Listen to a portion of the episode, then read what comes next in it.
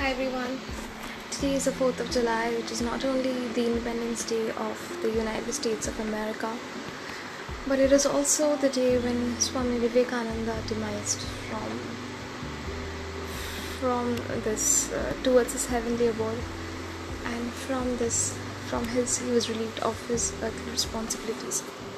When I talk about Swami Vivekananda, I feel a chill down my spine because and my hair standing on hair standing erect because I did not know what I would be talking about him. He is that intense soul whom I feel to to have established and to have realized some extent.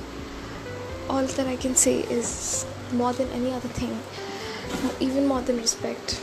I have this deep love for him, for everything that he's done, and for every principle, every doctrine of his.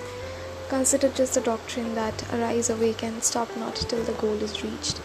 So, now if you take it in the form of spirituality, it can be for realizing your spiritual goals. If you take it in your real life, it can be about realizing your goals in life. If you're a student, if you're an entrepreneur, if you're someone in the profession space, something on those lines, right? It talks about realizing and necessarily understanding your own goals which is why i really like swami swamiji. And today my mom shared a message about the day. He he actually passed away and she shared the journey of how his brother disciple felt about him. It was so nice so touching. And i really like it everything about swamiji is so very interesting. It's so nice.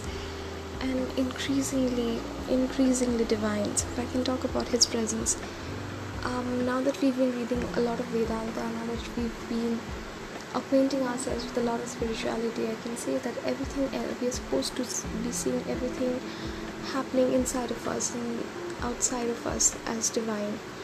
And uh, the spiritual leaders state that you when you are someone in the road of spirituality you discover the fact that you are one with everyone else. There's this intrinsic oneness to you that you realize in yourself and it is that you gradually reach such a point when you can feel happy in others happiness and you can feel sorrow in others miseries. So if you can see that there's anyone someone in sorrow in pain you cannot sit still. It is your pain too.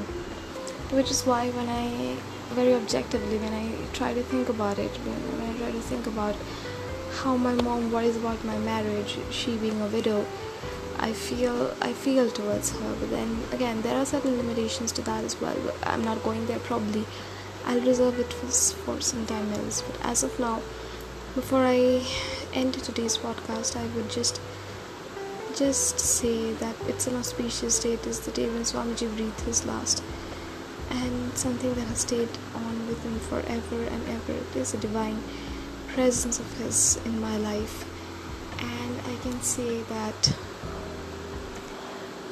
he one of his most important sayings, popular sayings, was religion is the divinity manifestation of the divinity already in man, and if only men knew how much they were capable of and he also said that if you're really my children you'll be like lions. Come shake off the delusion that you're sheep.